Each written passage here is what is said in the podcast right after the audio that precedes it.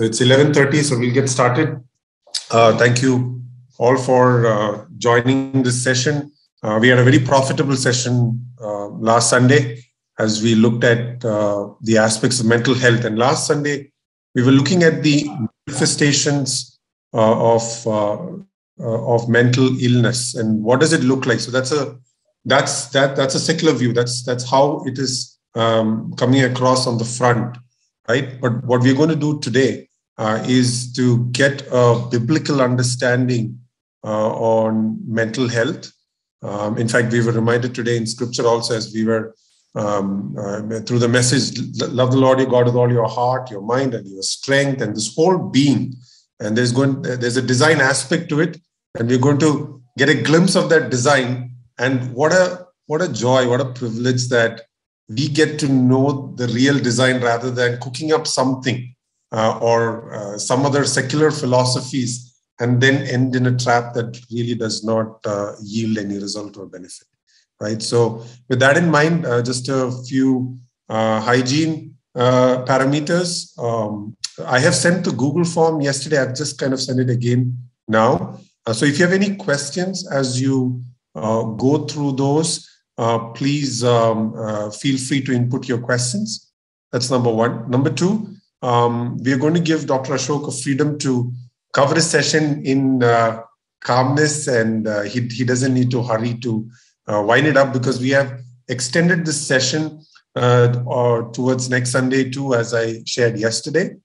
so there will be a dedicated Q&A session and maybe based on those questions, Dr. Ashok might just craft a a, a, short presentation based on uh, some of the common uh, questions that we have.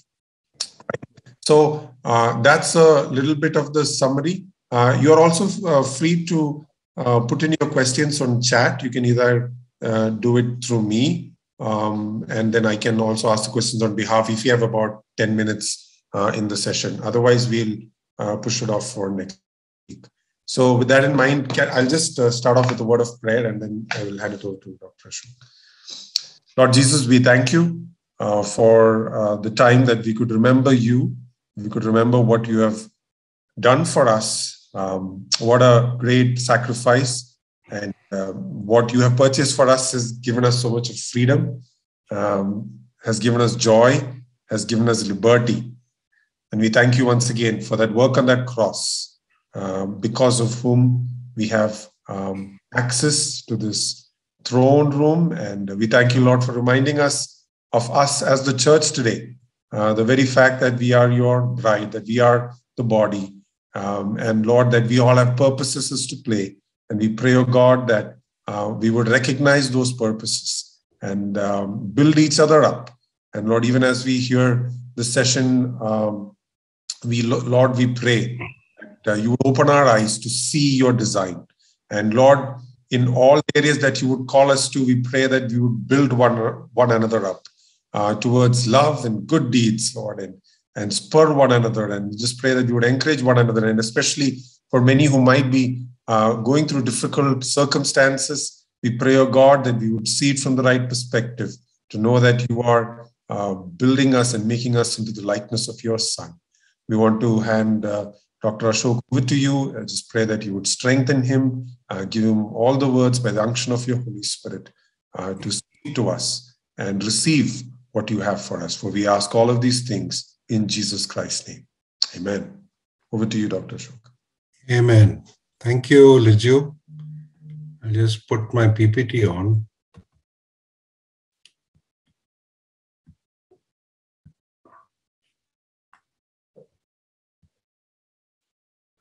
All right. So today's uh, session, as Liju very rightly introduced it, uh, I'm focusing on trying to help us to understand mental health more from a biblical perspective.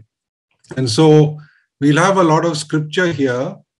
Uh, I hope it isn't too overwhelming. And uh, I'm, I'm assuming that most of you are very familiar with scripture so that it should be easy for you to follow. Uh, I've tried to put everything in a sort of a logical point form. So it's more like a teaching rather than it's not a uh, you know preach or a sermon. And I hope uh, we can all learn together through this. So uh, just to review the big picture of uh, what we did last week uh, was to look at how uh, mental disorders are broken up generally.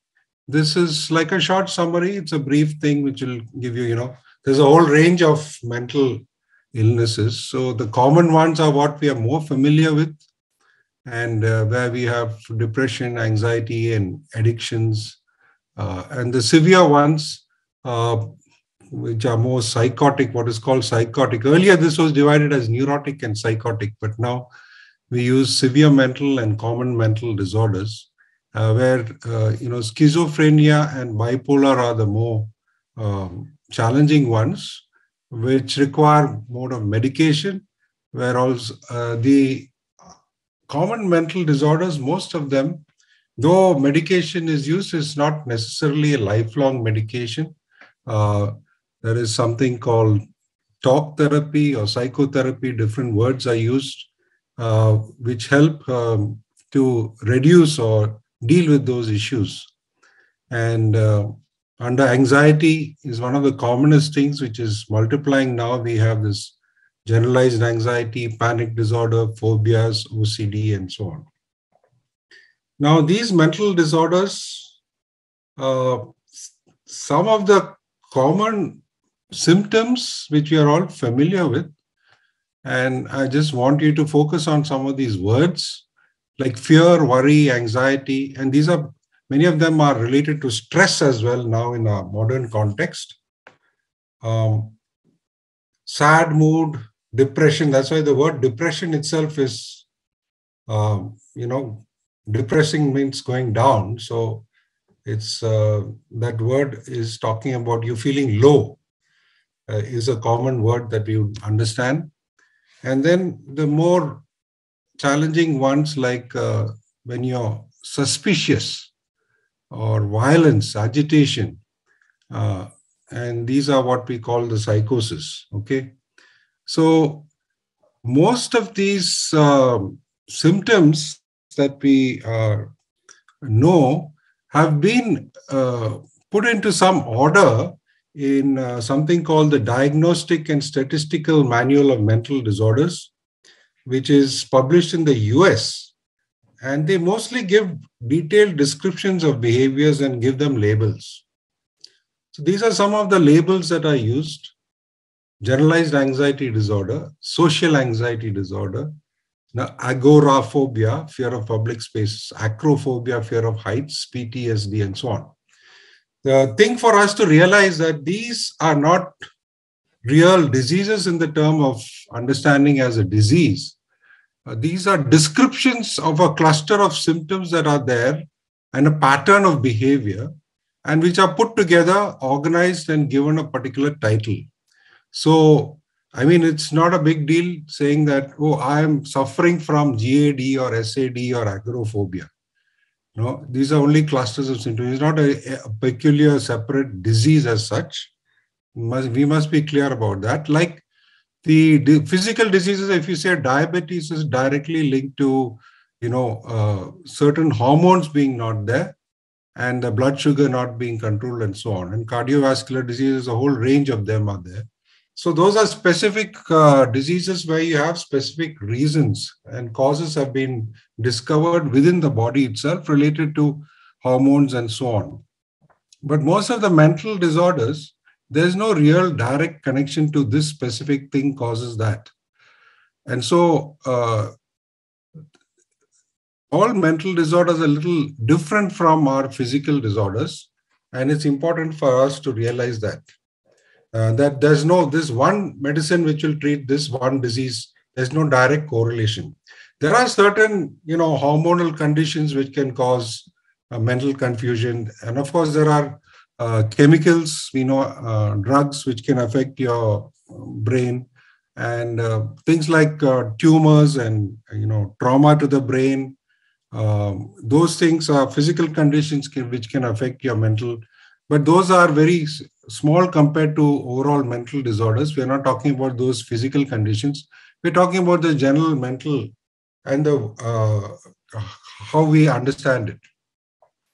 Now, to understand this, uh, you know, there are perspectives. Our perspectives on understanding these symptoms and interpreting is based on our worldviews. Okay, and I'll just introduce briefly. Uh, I hope you've heard this term. I don't know. Some people have heard, some have not heard. Uh, but you know, worldviews try to answer seven basic questions. So it's a it's a perspective. It's a sort of a maybe we'll go through this. You'll understand it. Like these are the questions it tries to answer. What's the origin? What's the nature of ultimate reality? What is the origin and nature of man and his relation to others? The origin and nature of creation and relations with man the purpose and end of history, and the nature of good and evil, the meaning and purpose of work. So these questions, when the uh, particular worldview tries to answer it in a particular way, and so they are clustered as various worldviews. And this is a sort of general definition of a worldview, a set of assumptions that we hold and many of these assumptions we develop as we are growing up in our culture. So it can be consciously or unconsciously in faith about the basic makeup of our world and how the world works. Okay. So all of us have a worldview. Uh, it's not necessarily something that you consciously develop. You can unconsciously you develop a worldview, then you can consciously, as you read and study and uh, even say going to the word, your, your worldview will change as time passes. And these are three, there are three basic worldviews. There are lots of others, but just look at these three basic ones to help you to understand. Animism is uh, what is usually linked with tribal religions, where it's mainly related to spirit and worship, that all of reality is related to uh, spiritual reality. Uh, biblical theism is uh, what the Bible tells us and what we believe in. And secularism is a modern scientific materialism, which is developed actually after the uh, people came to know about the Bible. And, you know, we had Charles Darwin, the evolutionary theory, and so on, when they postulated for the first time in the world that there is a possibility of the world existing without a creator. You know, before that uh, 18th mm, century, no one ever thought that the world could exist without a without a god. I mean, even the Greeks and all the different uh, uh, uh, nations have their own understanding. All of them had gods. Uh, there was never a time when there was uh, so so-called atheistic philosophy, but this is a very modern thing. Now, this secularism is uh, what has infiltrated most of modern scientific materialism. You know, the the educational um, universe where we go and get educated now is mostly Western, and which is very secular, which means we don't have uh, the idea of God coming in in most of our topics, nor is it linked back to God, and so even when we learn in school and college and so on, uh, we have this dual, you know, the sacred and the secular, uh, because that's a way that we have grown up. We go to school, college, or work, and we put that as secular.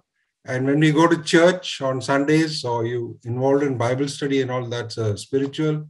And a lot of times there's no connection between the two. They are two separate compartments in our head. And uh, we need to break that to understand reality according to scripture. So, when it comes to ultimate reality, I'm just answering two of the questions which will help us as we go on to understand the design. Uh, so, animism says reality is only spiritual.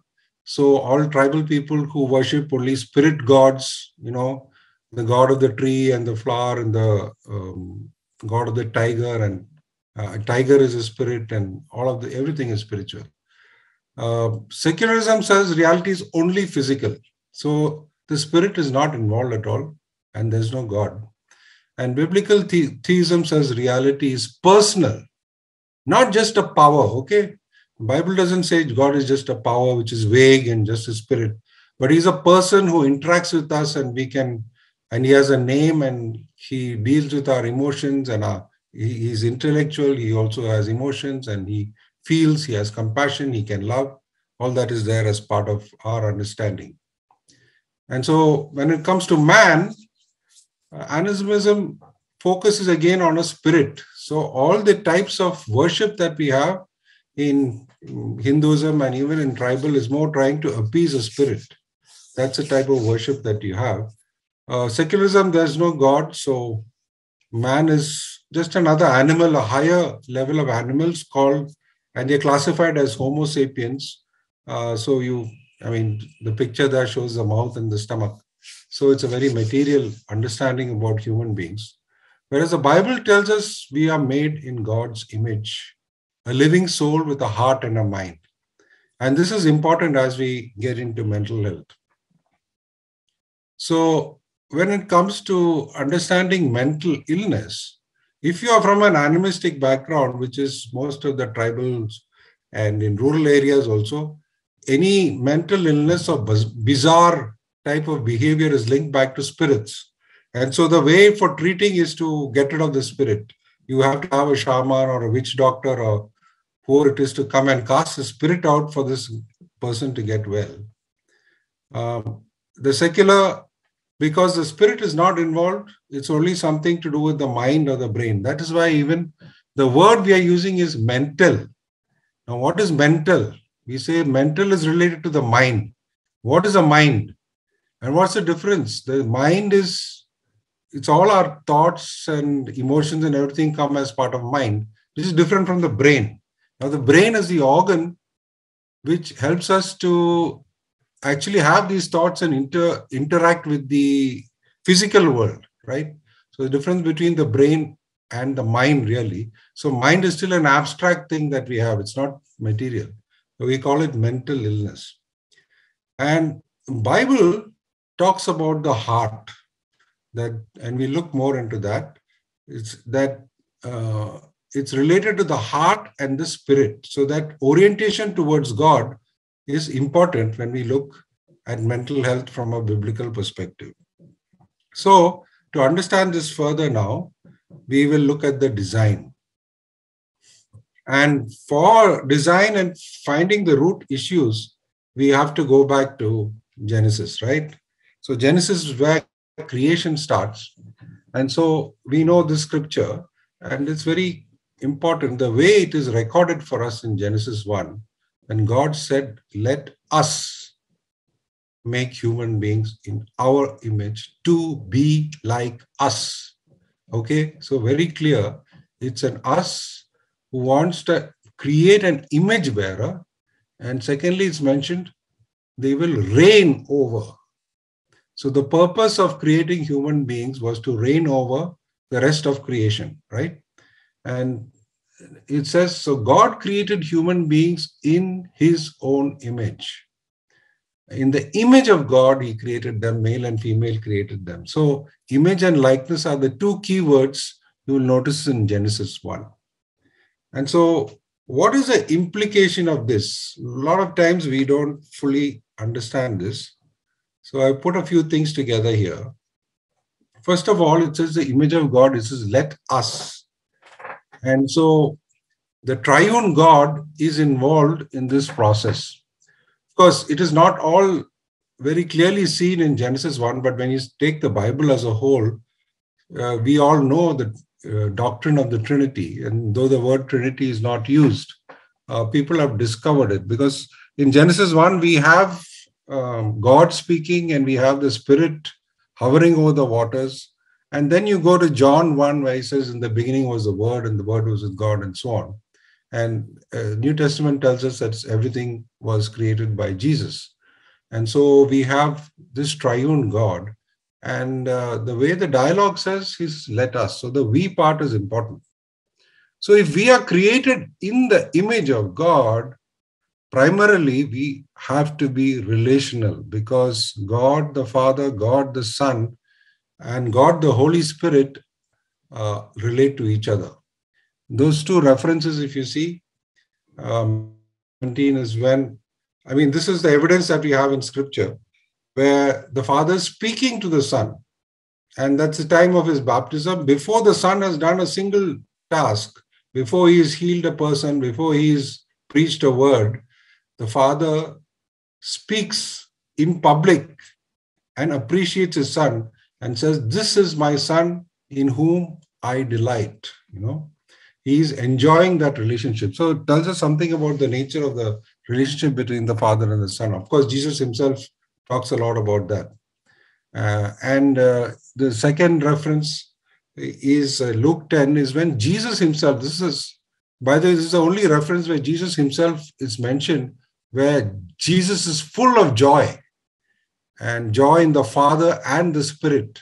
So all three of them as a community are enjoying themselves in that relationship. And second thing is the character of this God, triune God, we know is humility. That's a core characteristic according to what Jesus said in Matthew 10 29. I am meek and lowly. And of course, 1 John talks about love. We know God is love, the origin of love.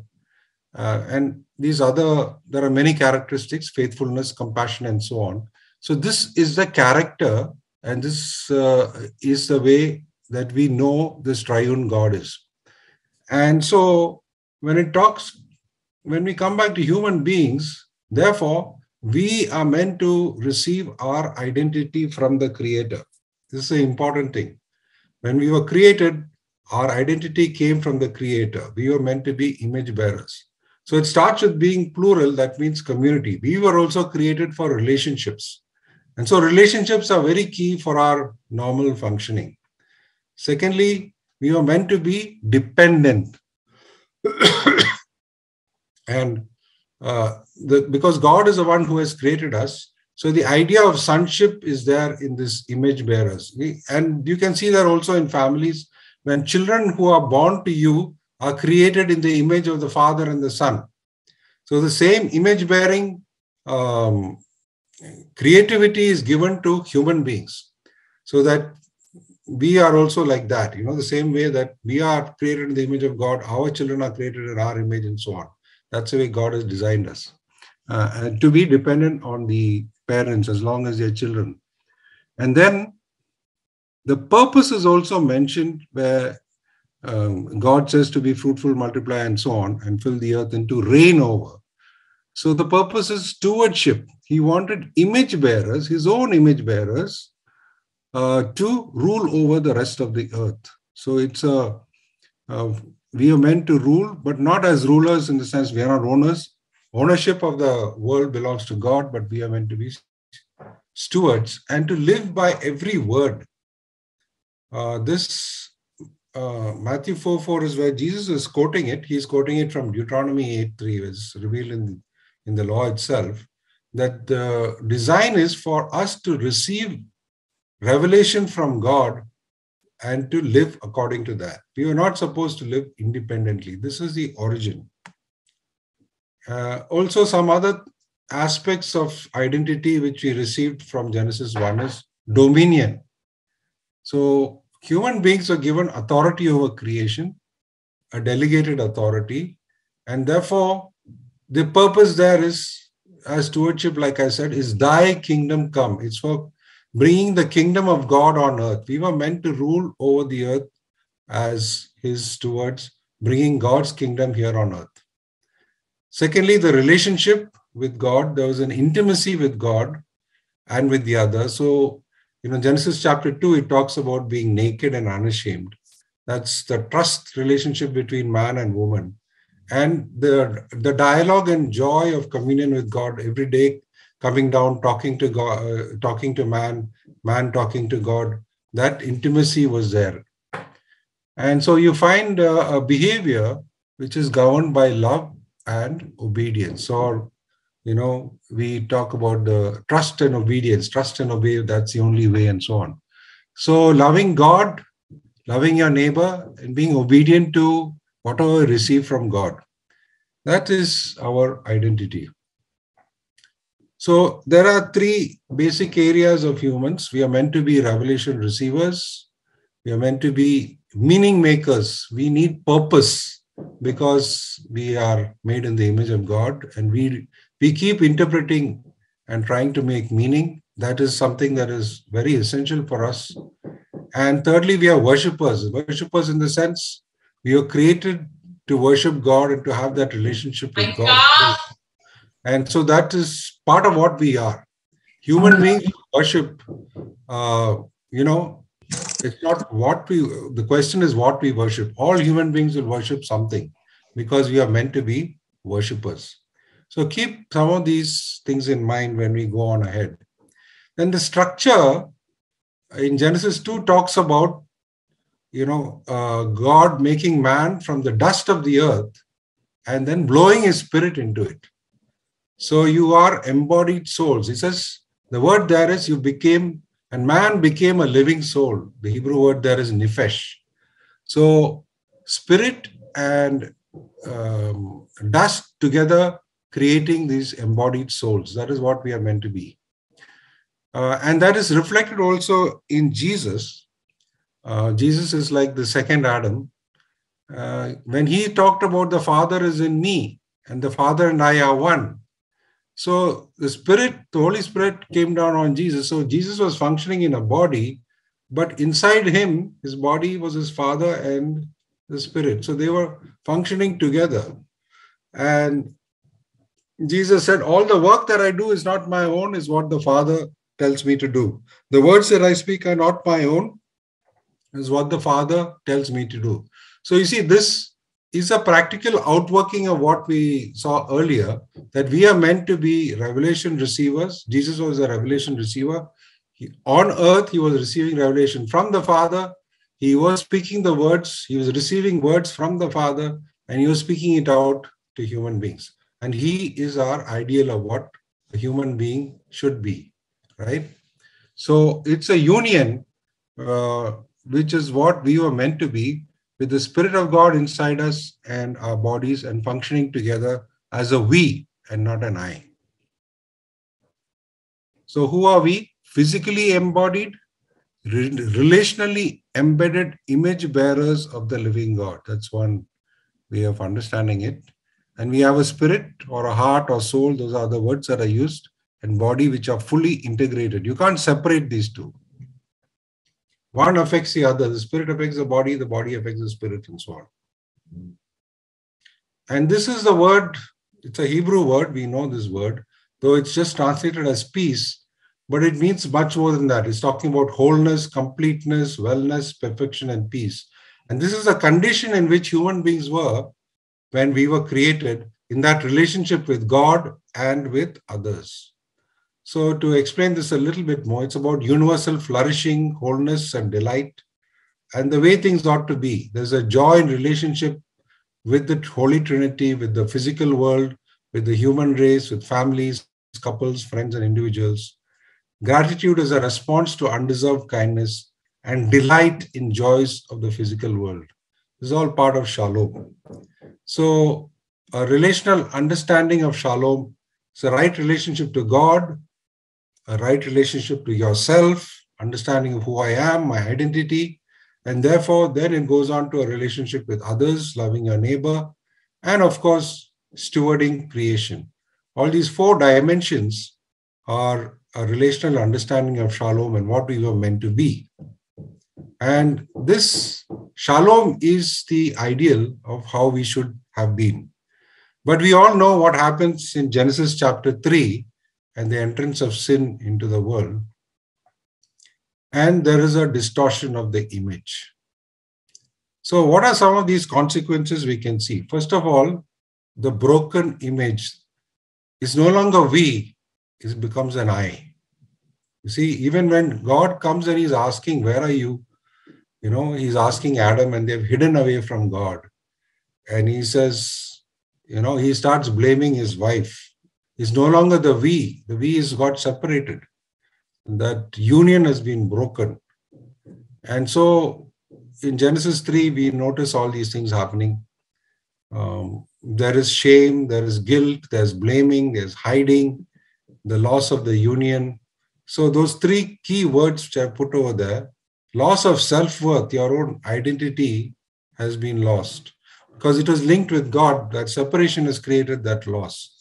Loss of security because God is no longer there, or even significance because your purpose suddenly, because your separation from God has resulted in these three things. And they chose to become independent creatures, you know, and because we are meant to be sort of worshippers, we instead of deriving our identity from God, beings started deriving their identity from the surroundings, from the creation. In fact, Ephesians 2 2 says, We become slaves of the evil one. He is a spirit at work in the children of disobedience. Right? And uh, so, this is unfortunately the situation in which we are after the fall.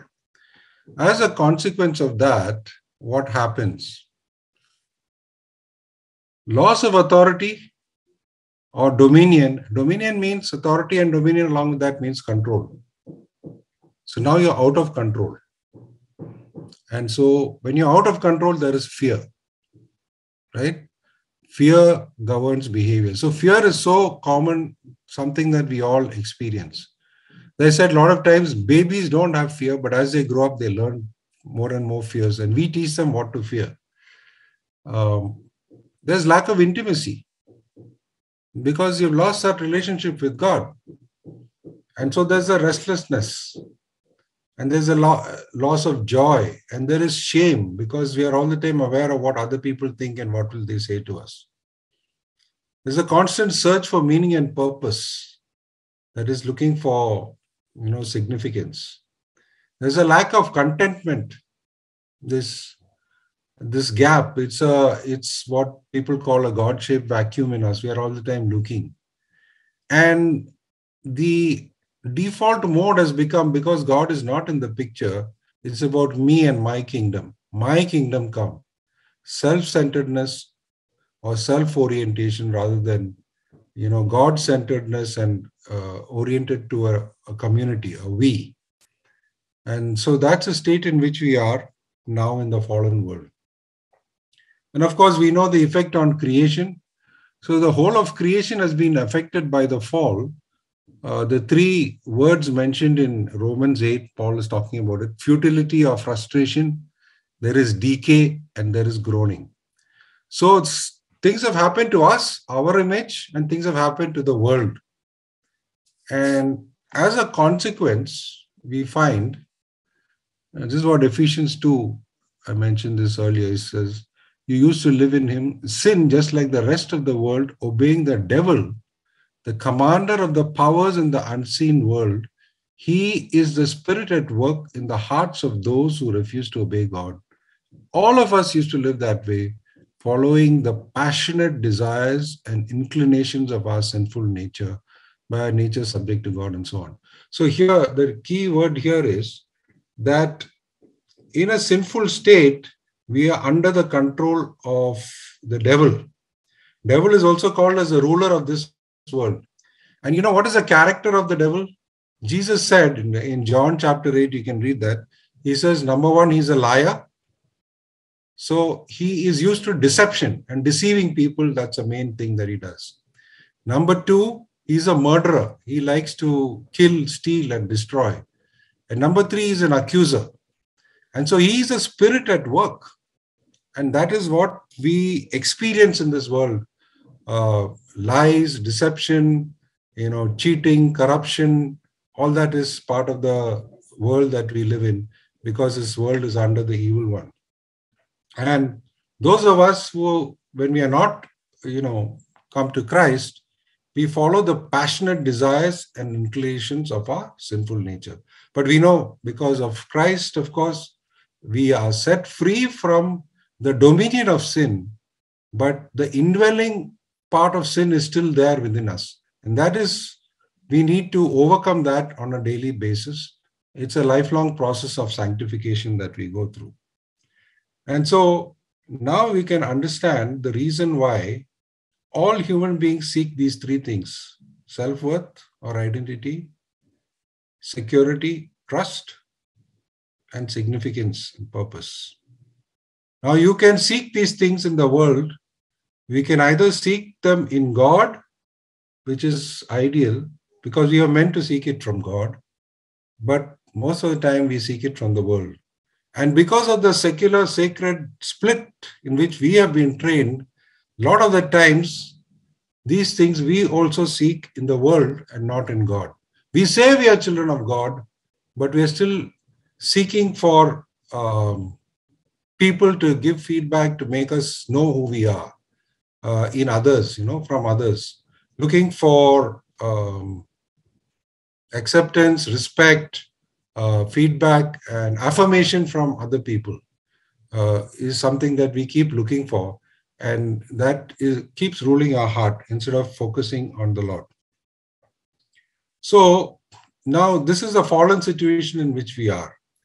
Now we somehow manage within that, whether you are a Christian or non-Christian, you manage to function within that, which is not obviously the ideal situation when God is designed.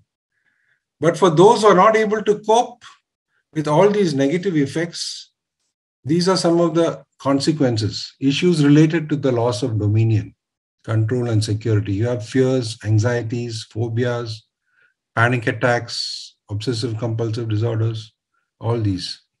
Issues related to lack of significance and self worth, depression, hopelessness, lack of trust, mood disorders, desires to control others, suicidal behaviors, self harm, addictions.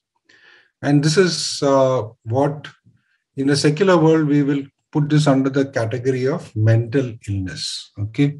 So, from biblical understanding, we see it is loss of our identity, true identity, and it's both a spiritual uh, and emotional, you know, soul problem that we are facing. In fact, interestingly enough, the people who identified this uh, were a group of people many years ago in the 16th, 17th century called the Puritans. And uh, they talked about the cure of the soul. Uh, they were the first Protestant, school of biblical counseling. Uh, unfortunately, we don't have too much of uh, their writings, but it is still available. If you go uh, and check on Google, you can find some of these guys like John Owen and Richard Baxter and all these. They talk a lot in detail about the soul and sin and the effect on people. Uh, in fact, uh, they have sophisticated diagnostic case books, uh, hundreds of different personal spiritual condition. And John Owen was representative when he taught that every pastor must understand all the various cases of depression, fear, discouragement, and conflict that are found in the souls of men. And the depression section largely deals with people whose despair arises from guilt and from a low self image. So, Puritans call this condition as accusation, in which the conscience and the devil attack the person over his failures and sins. And they even had different types of pathologies of the conscience numb conscience, wounded conscience, seared conscience, over scrupulous conscience. Also, words like, you know, which is there in scripture, hard hard heart versus a soft heart. You know what do those things mean for us? In the 21st century very difficult. Because we don't use those terms and we don't understand what it means. We shift instead from heart to mind and the effects of what happens right?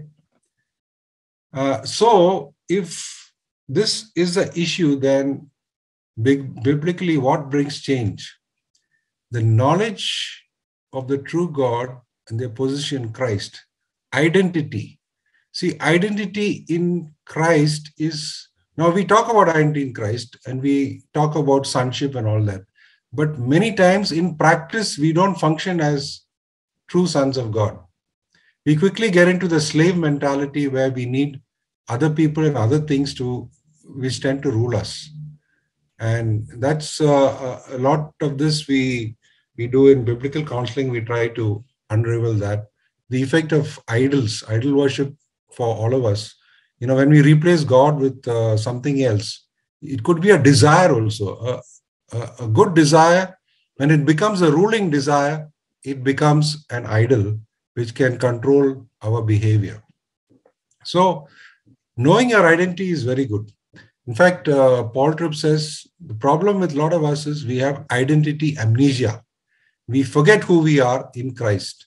And so then we take on a secular identity and we, we function because we are in an environment and culture which is very secular, very easy to be influenced by our culture.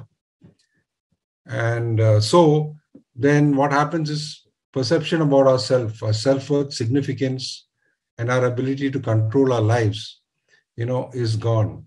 This is replaced when we truly understand who we are in Christ. And, uh, you know, when Christ truly becomes the first command, the greatest command that Jesus said, loving God with all your heart, mind, soul, and strength, is actually the core thing, the way that we should be functioning. But though we know it in theory, in practice, a lot of times we fall short of that. And so John 8 32, where Jesus said, You shall know the truth, and the truth will set you free from these things.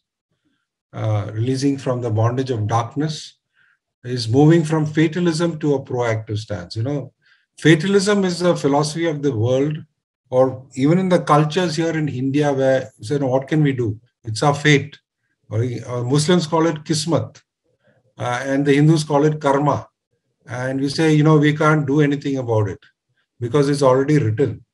You know, and those are all uh, from a non-Christian worldview and we are often influenced by this culture which and we start thinking in the you know there is christian fatalism also where you start thinking that you know god has ordained that i will be like this for the rest of my life type of thing. Instead of having joy you end up in depression. Uh, so when we understand who we are in christ and understand the truths that scripture gives us that sets us free from many of the bondages. In fact in hebrews chapter 2 it talks specifically about Christ who came to set us free from the fear of death, from he who had the power of death, that is the devil, and to set all of us who are his brothers and sisters free from the fear of dying. Okay. So our knowledge, our intimacy with Christ and our identity is what makes a difference for us. And so scripture tells us that human beings all live out of what is the heart. Now, the heart obviously is not, we're not talking about just your feelings. We're not talking about, um, you know, just your emotions and all that, uh, or your physical heart. But the, the word heart in scripture is talking about the inner being. And it incorporates both the soul, other words like soul and spirit and all that. And uh, throughout the Old Testament, that word heart is used. Even in the New Testament, you'll find the word heart comes in.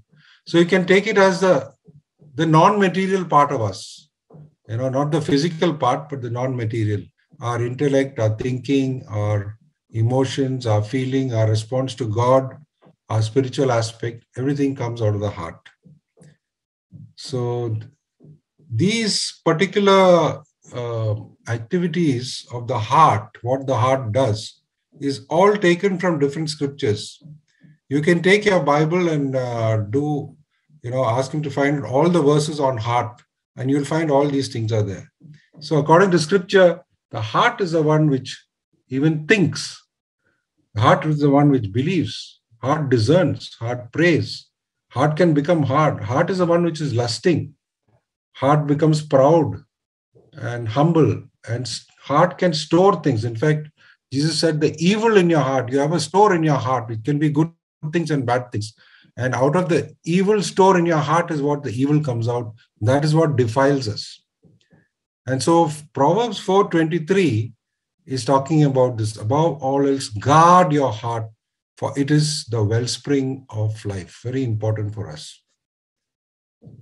In Luke 6, Jesus says that it's out of the heart the mouth speaks, right? And the fruit uh, fruit comes from the root. The fruit and the root connection is there. The heart is active, it directs, shapes, and uh, shepherds our behavior. And this root and fruit uh, link is there. What is root?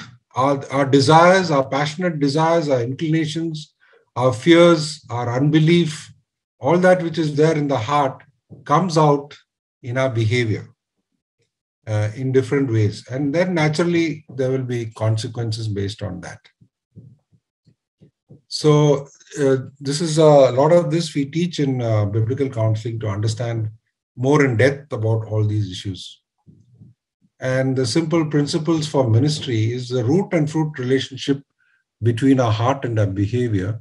The heart controls everything I say and do. So, lasting change takes place through the pathway of the heart. And in personal growth and ministry, heart change is always our goal. And uh, this is uh, what we uh, focus on in biblical counseling when we train people. And we have uh, modules to help people to know, understand this model, how we respond in different situations, and how that affects us in our heart, what's going on inside there, and practically implement for ourselves first, understand the model. And then we have another module which says how to reach out to others.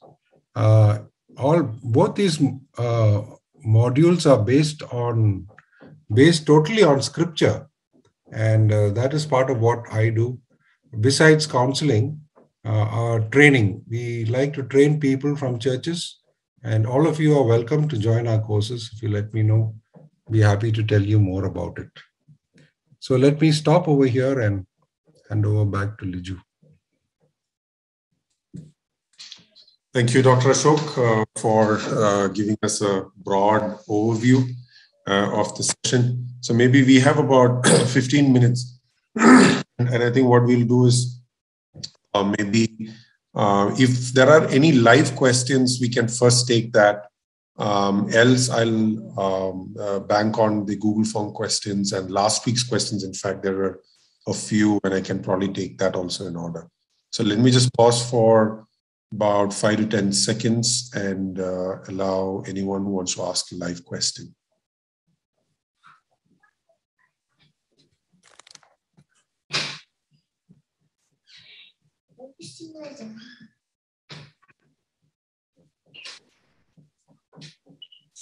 Okay, so I guess there are no live questions, and uh, let me just uh, uh you know pick on last week's topic uh, uh, Dr. Ashok, you know, we were, um, there was a specific question.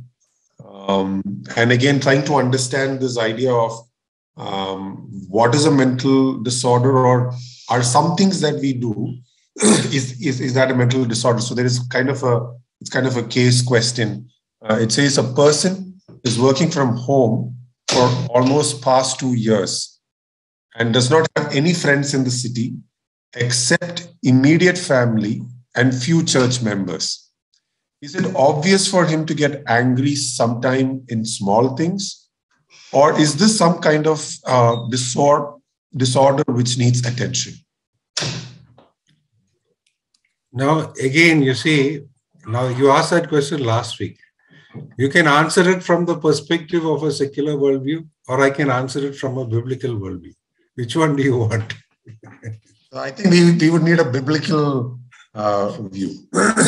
yeah. So, from what I shared today, you can immediately understand some of the core issues. When you understand that we are relational beings and our relationship with God is important and our relationship with other people. So, a person, though, this is talking about a person who's sitting at home, it is if he is getting angry and upset, is because problem with relationship with folks at home. The same old people, right? Same people every day. Now, the challenge for us is how do we love that person, right? Loving one another practically is the real root issue. And it comes back to having a love relationship with Jesus and presenting our bodies as a living sacrifice, as it says in Romans 12. So when we don't do that often, and it, you know, like I said, we are meant to be union with Christ. That's the ideal. But most of the Christians, we function as I, I am a Christian. I believe in Jesus and I uh, go to church and do all the activities. So in my interactions, it's not the spirit who's uh, ruling my heart. If the spirit was ruling my heart, I would learn how to relate to other people in a much better way, isn't it? I would even if I get angry, you know, you, everybody gets angry because we are living in a fallen world.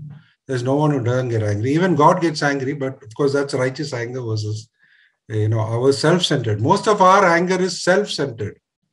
And what does anger say? It says, you are obstructing what I want. That is the root of anger. You know, I want my way. It's about my kingdom come. What is irritation is also saying, I want my way, you are disturbing my comfort. It's all about self, it's self centeredness, right? More, in fact, uh, James says, James chapter 1 and verse, I think 19 or 18.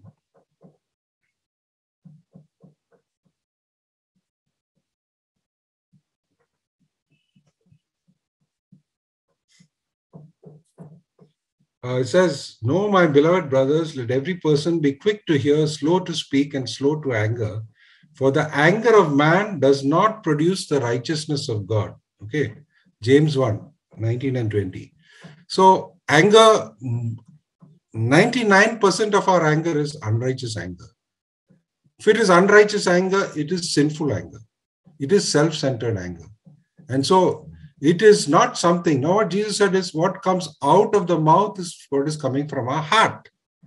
It is not the situation that makes me do it. What is in my heart is coming out. And what is in my heart was my desire for, let's say, peace and comfort, my desire for certain things, which is ruling my heart. And when my wife or my children come in between and irritate me, that anger comes out that's a um, you know it's it's it's so it's very very sure that our circumstances don't determine our behavior in one sense. And usually i think you're right. What we want to do is hey it's because of you i'm behaving like this right? And that's an easy um, scapegoat uh, to put it on someone saying that i am originally good but because of you i'm i'm somebody else right?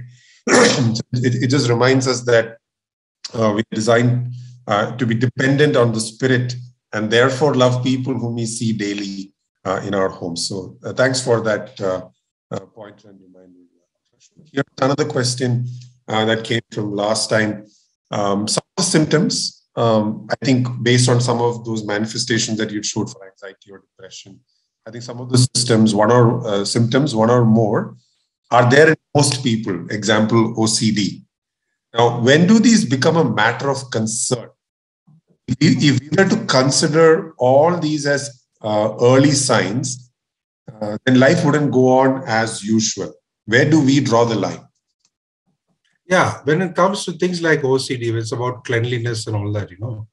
Like you said, many of those things, a little bit is there in all of us because we live in this fallen world. Yeah, and people do that. It becomes an issue or a disorder when it affects your life, and you can't function normally. That's why the mental health uh, or mental illness, you know, mental health uh, definition that is there uh, talks about being able to live a normal, what we call a normal, productive life uh, with our relationships and with others and so on. If any of these conditions prevent you from doing your regular routine work, then it is a area of concern. See, you have mild depression, you feel sad, but you can still function well but if it goes to a point where you don't get up, you don't eat, uh, you don't talk to anybody, you're not able to going to work, then obviously it's an area of concern. Now, the whole issue again comes about what is normal and what is abnormal. Because we live in a fallen world and a lot of our thinking is secular, what we consider as normal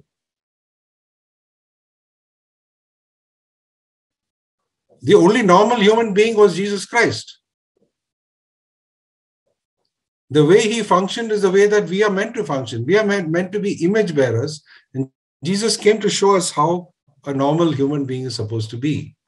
But none of us are in that sense normal like Jesus. We are in the process of being sanctified. So we know that Jesus, uh, I mean, the word says that when we see him, we'll be like him. But till that point, we are in the process. And hopefully, once you understand biblical uh, framework and the model properly, you will know that every uh, area of our life, whether it is marriage, see, marriage and parenting are two very core areas uh, where, uh, you know, a large chunk of our life is in, in those two, two areas, you know.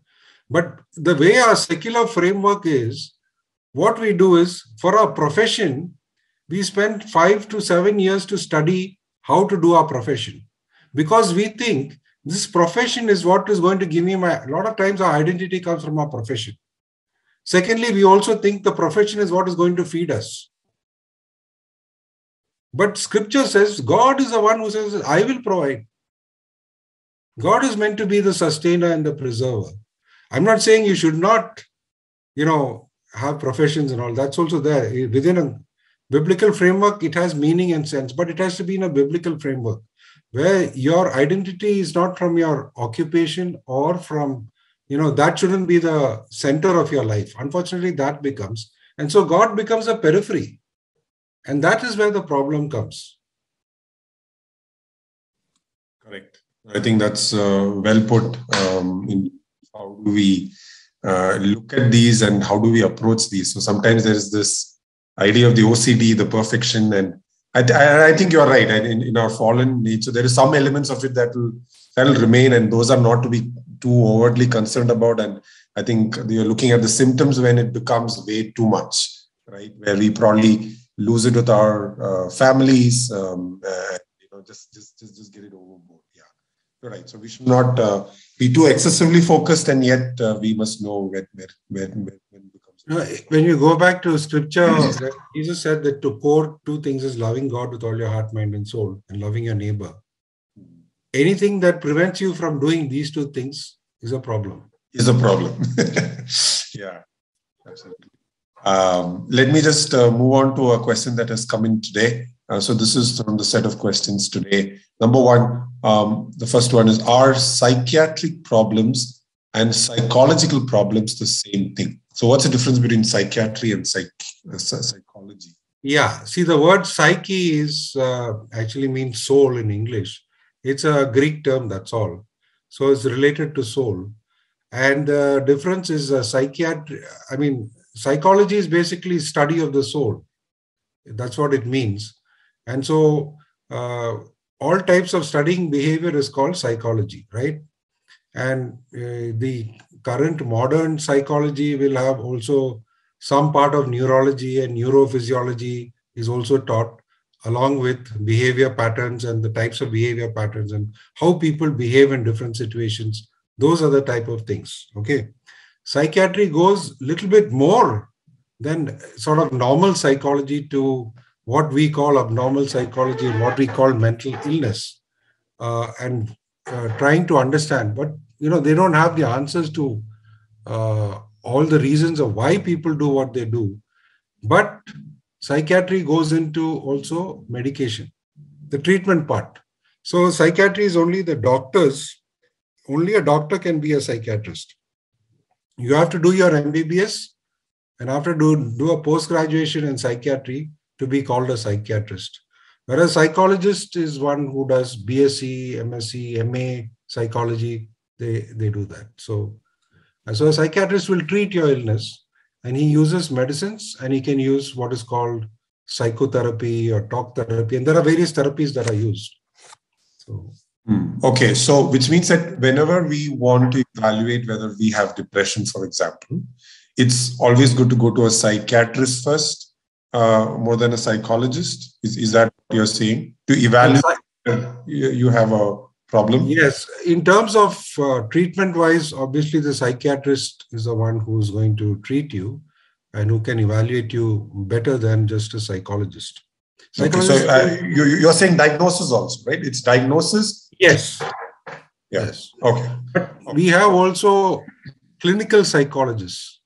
So they mm-hmm. will help also in the diagnosis. So NIMHANS and all that, for example, they have people who are more oriented towards uh, disease part there the clinical psychologists will they they are not allowed to prescribe medication okay. they do more of the talk therapy part of it okay okay okay So they can also help you in these common conditions, they'll help you. Right. Great. Thanks. I think that's uh, answered quite well. Um, the other question then that, that has come in today how can we maintain healthy boundaries when living with a patient with psychiatric disease so that we ourselves don't get too affected but at the same time say, stay true to our commitment to love others as a christian. Asking this um, as i have seen extremes happening frequently either psychiatric patients are either um, uh, sent to harsh institutions even though they are not violent or family members staying and caring with themselves eventually develop depression ptsd etc yeah so see this again is uh, how we understand the cause of the symptoms if we look at it from a biblical perspective uh, we care for the person okay we understand this person is a person created in the image of god and he is struggling with certain issues so he is uh, suffering also. He is suffering and he is struggling. And we view him with compassion and care for him in the way that we can. And in the old days, what people used to do is to go away from a person who is diagnosed with some uh, mental illness because we get scared by bizarre behavior. Yeah? It always, anything which we don't know or is unexpected brings fear in us. So we have to remove that fear and understand that this person is a person created in the image of God and move towards the person rather than away. Now, as far as, I mean, you know, psychiatric illness by itself is not infectious like you are, you can get COVID from another person. So it's never recommended that way. In fact, it's the other way around because any type of psychiatric uh, illness requires people, they need uh, support from family members. So, uh, fa- see, if a person who's all the time depressed will will talk negatively, uh, ideally you should get him, you know, treated properly. Whether it is psychotherapy, whether it is biblical counseling, or whether it is medication which may be required, uh, so that he doesn't continue in that same state. So that that helps you. What will affect you is mainly when people keep saying negative things and all and for you to keep yourself uh, you know sort of whole is your relationship with jesus a good biblical meditation songs the worshiping jesus allowing the compassion of jesus to fill us our identity in christ helps us then to reach out to others we won't get you know you know put down by what other people do to us right Okay, good. We are at the uh, top of the hour. Uh, it's 12.30. Uh, thank you, uh, Brother Ashok, for this session. And we have, uh, definitely, Dr. Ashok, we have a lot of questions. So what we'll do is we have reserved that for uh, next week, um, and we will cover all of those questions. In the meanwhile, Church, based on today's presentation um, and the approach on the biblical, you know, view, uh, if you have any questions or queries, please uh, post that in, and uh, we will also get that answered uh, next week. Right. So, yeah. So, sorry. Go ahead, Dr. Shaw. Yeah, I was just saying that this uh, biblical understanding it takes a while. It's not easy for us to understand it because we are so used to the secular way of thinking. To turn our thoughts inward, it's everything is there in Scripture, uh, but right. you have to reorient yourself for that. Correct, correct. And I, I think it'll take a while. Um, uh, we'll, we are, we are always on the journey to get there. Right. Uh, Dr. Ashok, can I uh, request you to close in prayer and, and if you could pray for the church? And yeah. Heavenly Father, we just worship you this morning time and thank you once again for your word and for your son and all that you mean to us. Lord, I know that you love each one of us and you want to draw us closer to you. I just pray that the truths of your word would become real to each one of us, that we may experience the joy and the peace that comes from having that relationship with you on a daily basis, even within our family situations, in our work situations, so that we may all become more and more image bearers in, in the situations in which you have placed us. Pray for each member of the church, their families, their struggles, the challenges that they face. And we pray that the peace of God would guard each of their hearts in this coming week. In Jesus' name we pray. Amen. Amen. All right. Thank you, Dr. Ashok. Thank you, everyone. Have a good uh, lunch and have a good week ahead.